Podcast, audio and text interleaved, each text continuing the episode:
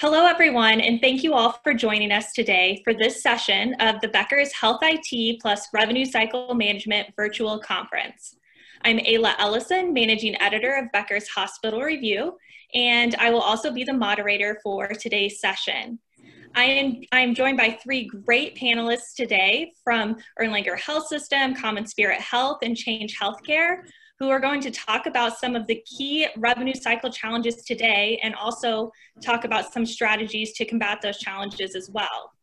In just a moment, I'm going to turn the floor over to our panelists so they can introduce themselves and tell us a little bit more about their organizations. And then we're going to uh, jump in with questions that I have prepared. So at this time, I'm going to go ahead and turn the floor over to Steve Sharman from Common Spirit Health. Steve, can you tell us a little bit more about your role in your organization as well? Sure. Thanks, Ayla. Uh, my name is Steve Sharman. I'm the System Vice President of Revenue Cycle for Common Spirit Health. Common Spirit Health um, spans 21 states and over 140 hospitals, I think is our count now my role as the system vice president of revenue cycle is to oversee um, all facets of the revenue cycle from um, the beginning where the patient is uh, scheduled and registered all the way through billing and collections. Thank you so much, Steve. And Carmen, when we move to you? Sure. Hi, my name is Carmen Sessoms. I'm Vice President of Customer Experience at Change Healthcare. And um, my role at Change Healthcare is to make sure that we work with our trusted partners to make sure that they can get the value out of their RCM technology purchase or engagement solutions. So at, at Change Healthcare, we, we're a technology and services partner working to inspire a better healthcare system with our innovative clinical, financial, and engagement solutions. Thank you so much, Carmen. And Brett, I'll turn the floor over to you now. Uh, sure. Uh, my name is Britt Tabor. I'm the Executive Vice President and Chief Financial Officer for Erlanger Health System. We're the big public hospital in Chattanooga, Tennessee. We're a teaching hospital, uh, about uh, nearly a thousand licensed beds.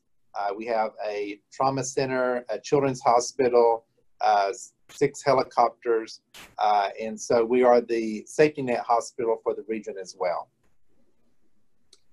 Thank you so much, Brett. And I'm actually going to stick with you here to kick things off with our first question. Um, several of the questions today have to do with some the revenue cycle and financial challenges tied to the COVID-19 pandemic.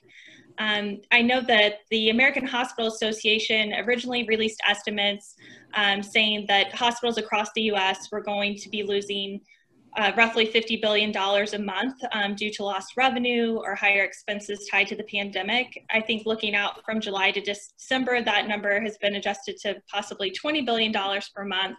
Um, either way, a really high amount and a huge financial challenge. So Britt, um, can you tell us a little bit more about how Erlanger Health System has approached this challenge as a safety net provider and also just how the pandemic has affected your market and any revenue cycle adjustments you've made to help overcome those?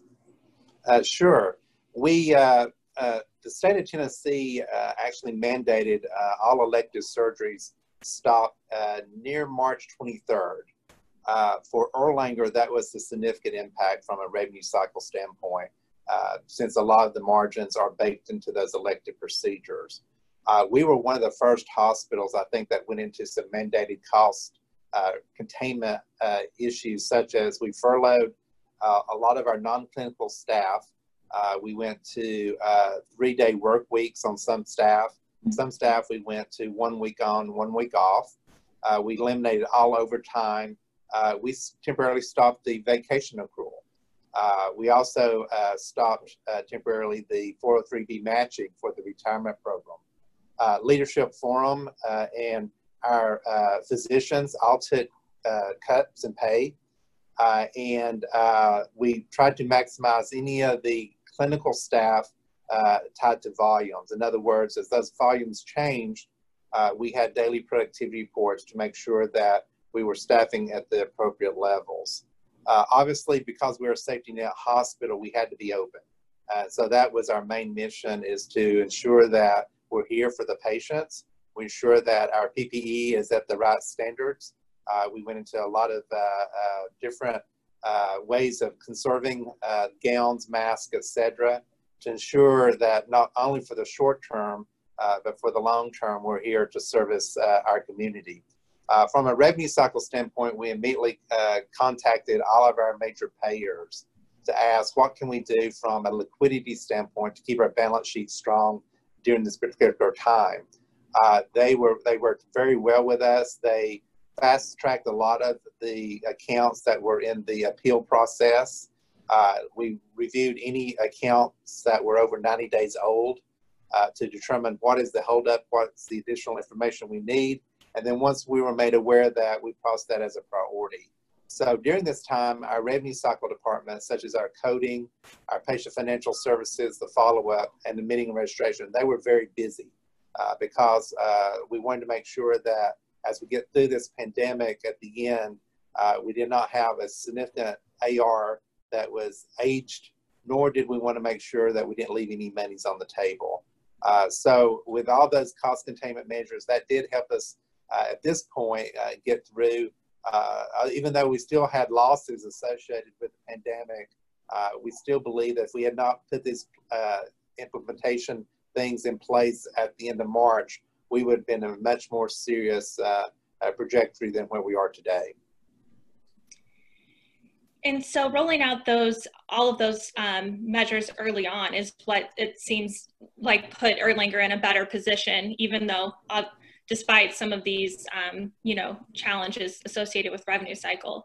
Steve, I would like to hear from you as well on this question. I know Common Spirits brought across, you know, more than 20 states, but can you talk a little bit about the revenue cycle challenges Common Spirit has faced and also any um, changes that the system has made to address those challenges as well?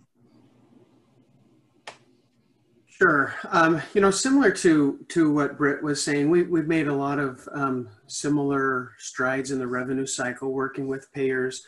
Uh, we felt it was a good opportunity to really focus on our aged AR, what was what was holding up those claims, the ability for them to get paid.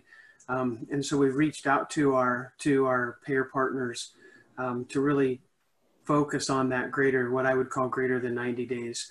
Um, and and um, you know, obviously, it's what we had to focus on since there was very little revenue coming in um, in the earlier buckets, and so we spent a lot of time with with um, with our payers to try to to knock some of that AR through.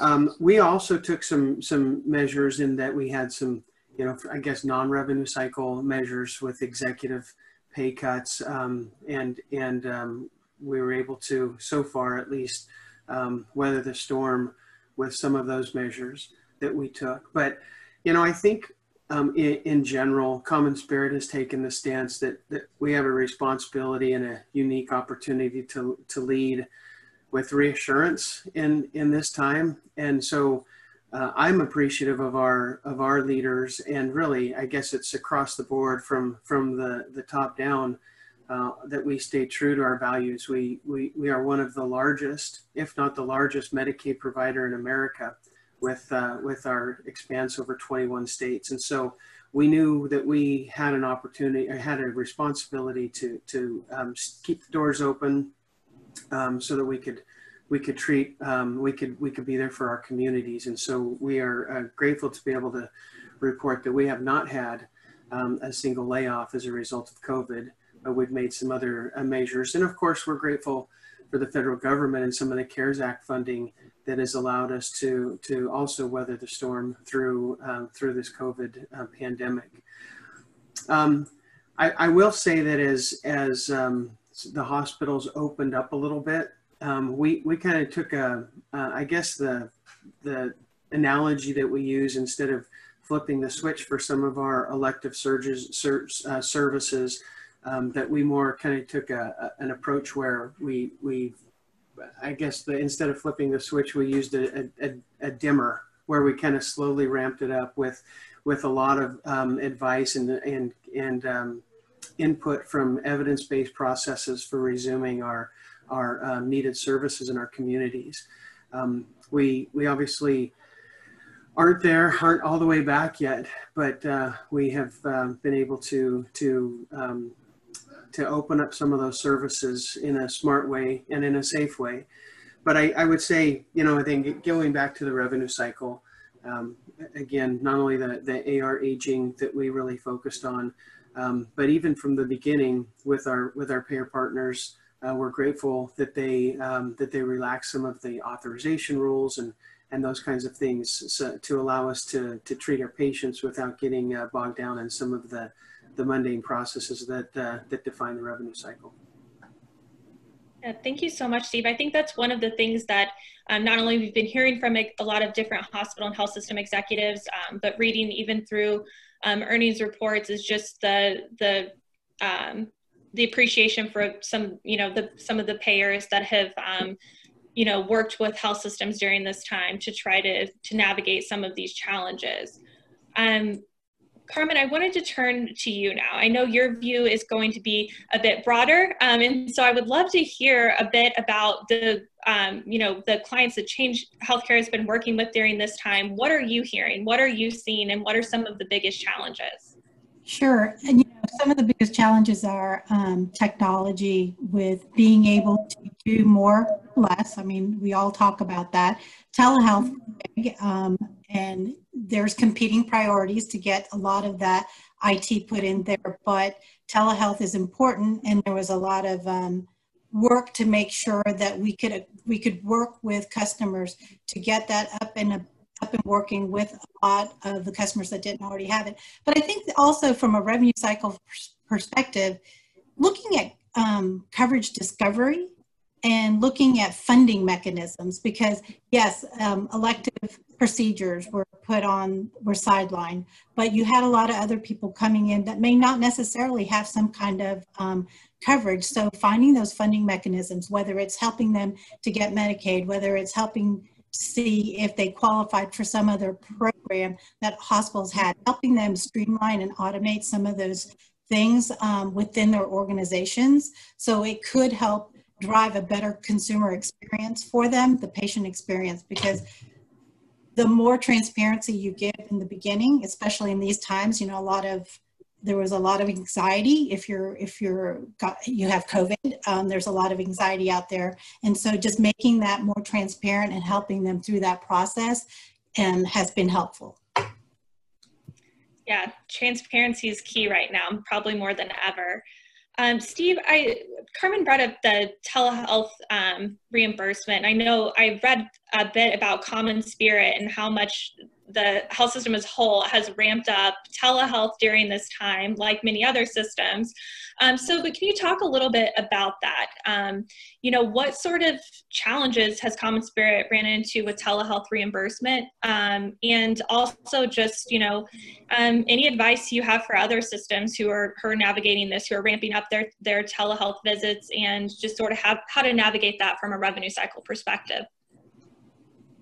Yeah, I wish I could say that we that we have perfected it yet. I mean, obviously, we've all seen um, we've seen the the memos come out from CMS trying to stay ahead of telehealth and trying to allow us as providers to to uh, reach out to our patients through telehealth and through technology that we that we didn't do previously to the pandemic. Um, I, I don't think that there's still a lot of clarity from a Medicare perspective, um, unfortunately, and we're working with, with CMS and our contractors to, to make sure that we don't do um, anything that we're not supposed to. I, I am really impressed, though, with our providers at Common Spirit, how they were able to pivot very quickly and, and still provide the care to our patients that, that, that our patients needed whether it's from rehab to nutrition counseling and all the others that, that didn't used to be provided through telehealth. Um, I think that our stance was make sure that you take care of the patient and we'll figure out how to get paid um, when we can. And so we've had a team of people from attorneys and compliance to our revenue cycle team uh, and revenue assurance team trying to figure out how to make sure that we don't violate our conditions of participation while at the same time treating patients through telehealth. We have expanded. Um, uh, we've expanded, and I think that now our our our statistics are like 300, and we've done 350,000 virtual visits since since March. We continue to see about 10,000 patients uh, through tele, telemedicine a day. Um, and we're expanding that through kind of what we call our health at home organization as well. Um, and and um, I think that again we're grateful for the the effort and the energy that has gone into it from our regulatory agencies to to our, our payer partners and to our, our our clinicians who are treating the patients, trying to make sure that we all do the right thing. I truly think that that's what we're trying to do as a healthcare organization, as a healthcare system right now, is trying to do the right thing. Um, and um, unfortunately, getting paid for it is a little bit more difficult. Um, but that doesn't have to happen right immediately. Uh, what is important is taking care of the patients, and I'm, I'm grateful that we've been able to do that. Yeah, and, and Brett, I'd love to hear from you as well as far as the telehealth reimbursement um, topic. Um, has Erlanger um, increased the number of telehealth visits? And if so, what, you know, are you facing some of the same reimbursement? I, I don't know if we could guess there are challenges, but questions um, at this point as well. Yeah, uh, because Erlanger is a national stroke center, we were quite familiar with telehealth as it compares to stroke. Uh, we had uh, we were not familiar with uh, telemedicine at the primary care or specialist level. And so when this came across fairly quickly, we tried to move uh, uh, quite fast because we knew our patients needed care, needed access to their physicians, but had concerns about coming to the hospital or coming to a facility uh, based on all the, the, the CDC recommendations, etc. Uh, one of the things that we ran into was the platform to use uh, for these visits because there was very little guidance. They gave uh, there was several options you could uh, apply, but again, thinking in the patient's uh, shoes, what are they used to? What type of do they have the iPhone? Do they have the uh, Samsung Galaxy? What what what is the platform that they can use to? Uh, we didn't have a, a lot of uh, infrastructure to help support them as a, a, patient trying to connect with Erlanger. So we, we wait, waited through that fairly quick uh, because uh, we had to make uh, access to our providers quickly and accurately and safely. Uh, so we, we converted a lot of our visits to uh, telehealth and telemedicine and was very successful at that. Uh, we had not put a lot of time in it because of, as Steve mentioned, it was uh, not been reimbursed. Uh, and so since our one of our local now major payers in the community has said that they will actually continue to pay for telehealth going forward, we're trying to incorporate that into our EMR uh, because our EMR has some modules that can help us do that. But again, we have not put a lot of effort or time uh, because of the reimbursement. I do think that since uh, once uh, we get enough data in at the national level, that will be hard pressed for CMS uh, and HHS to ignore was this successful? Did it benefit the patient? Uh, was it cost effective? Uh, and what were the outcomes great? And I, I do think that most of those answers will be yes, it was successful. And it'll be hard for most payers to back up. Uh, I know that we've not got a lot of commitment going forward at this point, but I do think that a lot of the, the data will point to a very successful way of treating a patient and efficient, and uh, the patient loves it as well. We have found now recently a lot of patients uh, prefer a hybrid method. They don't want all of their visits based on telehealth. They want that interaction with the provider, uh, but they, they do want to have some of the ongoing visits uh, via telemedicine. So I, I think it's it's going to be a hybrid approach, and I think that data will support us continuing down this road. Yeah, and it'll be interesting to keep watching this as we move forward. Um, just even post pandemic, maybe how telehealth um, sticks around and in what areas it sticks around as well. Um, I think across the board, the, uh, the, executives that Becker's has spoken to over the last few months um, from hospitals and health systems across the country, it's just been absolutely amazing how quickly everyone has pivoted um, from, you know, specialty areas like you mentioned, Brett, like stroke, all the way down to primary care physicians who hadn't really done this before, who are now, this is part of their everyday workflow. So it's really, um, amazing to see and it will be really great to, to continue to watch this and, and hopefully the, the reimbursement aspect um, gets worked out as well. Um, Carmen, I wanted to, to turn the floor back over to you now. Um, I love to get your perspective on these things because you, um, you know, you bring this sort of like broader view to, to every topic here. So I just love, I just want to hear from you um, if you could talk a little bit more about the telehealth aspect and, and also just what you're hearing from health systems right now in terms of the biggest reimbursement challenges. Yeah, and, and of course, like like Britt mentioned, um, telehealth was not widely reimbursable, and so payers have been inconsistent, right, in their requirements in the beginning. So what you saw was a lot of the bill claims were getting rejected. You'd have to rebuild them, and so with all of that data that's been coming in, we're able to look at it and and see how the requirements are changing and kind of predict what it should be so that um, the industry is looking at it and saying, okay, we need to author these rules for claims, so like claims edits, um, so that it can process for payment. But again, the rules keep changing, um, the requirements um, are varying, and so it's it's really looking at um, the coding and um, how that's being done because the modifiers and condition codes are basically what are changing all the time. And we are looking at um, how this is going to work, how it's going to, um, how, how can we get the answers more quickly? Because what we're finding is the answers to our questions aren't coming in as quickly as, as we would like them to so that we can be more proactive rather than reactive. But we're pushing up a lot of the processes forward as soon as possible so that we can catch this and help um, help organizations overcome some of the challenges that are happening out there with telehealth.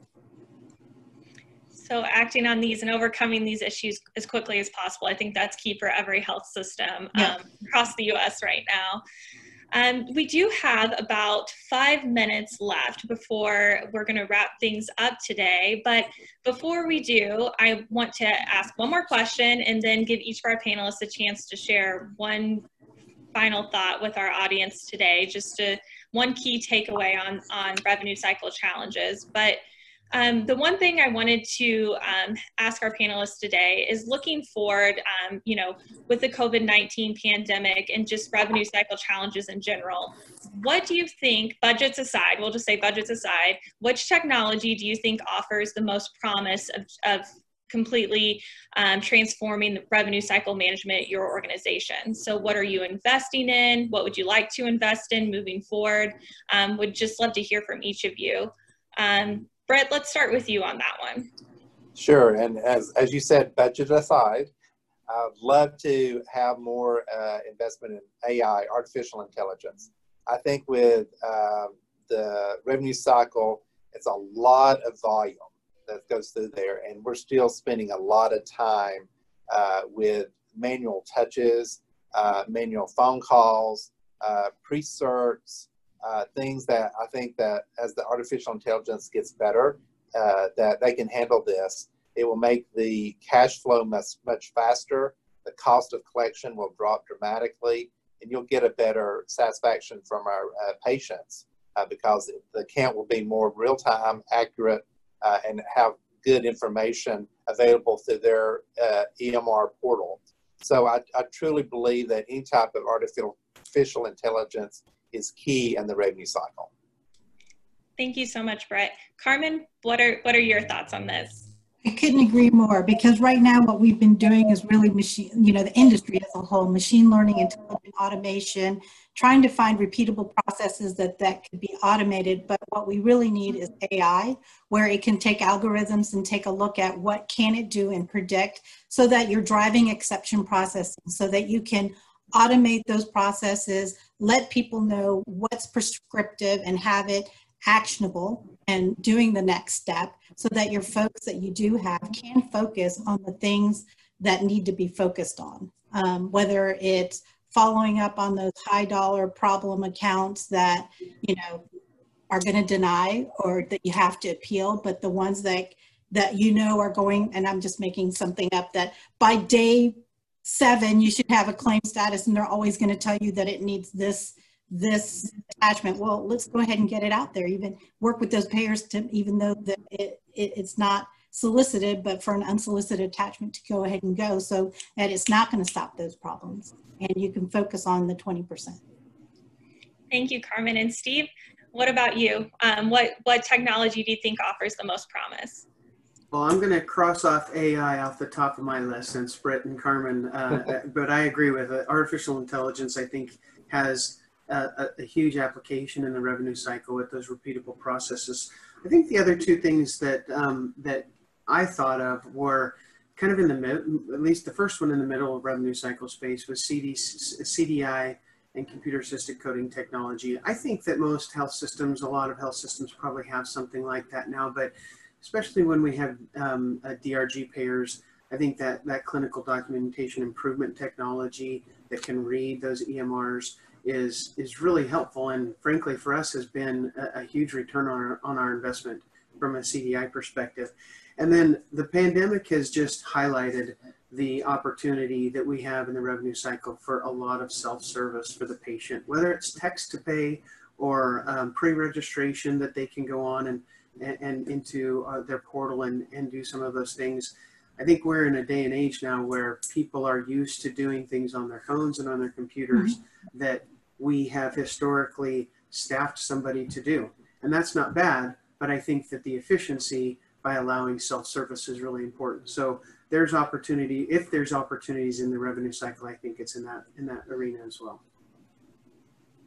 Well, thank you all so much for sharing your insight today for all these questions as we've worked through. Before we wrap things up, um, I do want to give you each a chance to, to share one piece of advice or one final thought with everyone who's watching today. So Steve, I'll start with you and then we can go to Britt and then Carmen. Um, one final thought for everyone who is watching today. Uh, so, so Ayla, thank you, and thanks to Becker for giving the giving us this opportunity to have this discussion. I, I think that um, you know we're in an interesting time right now, um, and I think the revenue cycle is very important in making sure that that doors stay open and that that patients get seen.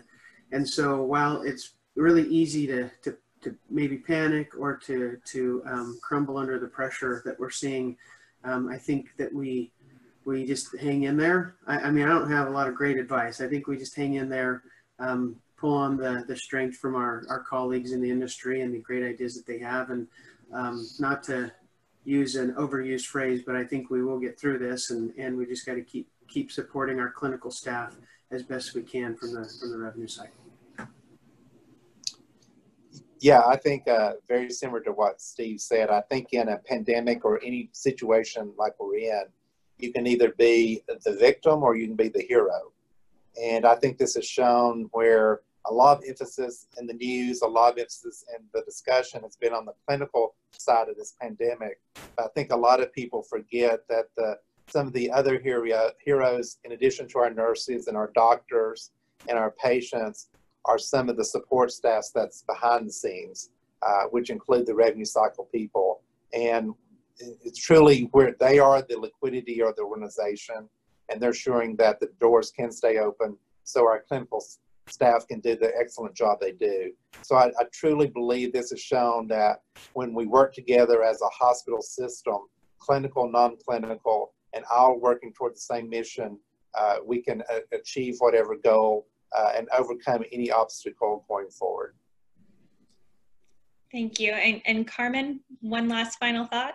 Sure. Um, it's kind of, you know, I've always said revenue cycle should always have a seat at the table, and it's really come to light as as Steve and Britt has stated. And the one thing that I would like for folks to take away is make sure you have a trusted partner that you're working with, whoever that may be, and that you can collaborate with them to ensure that you are getting the most value out of your RCM technology or engagement solutions that you've purchased and that you're able to maximize that utilization and adoption of best practice so that you can achieve your goals and KPIs because times have changed and really it's a partnership to get to that point.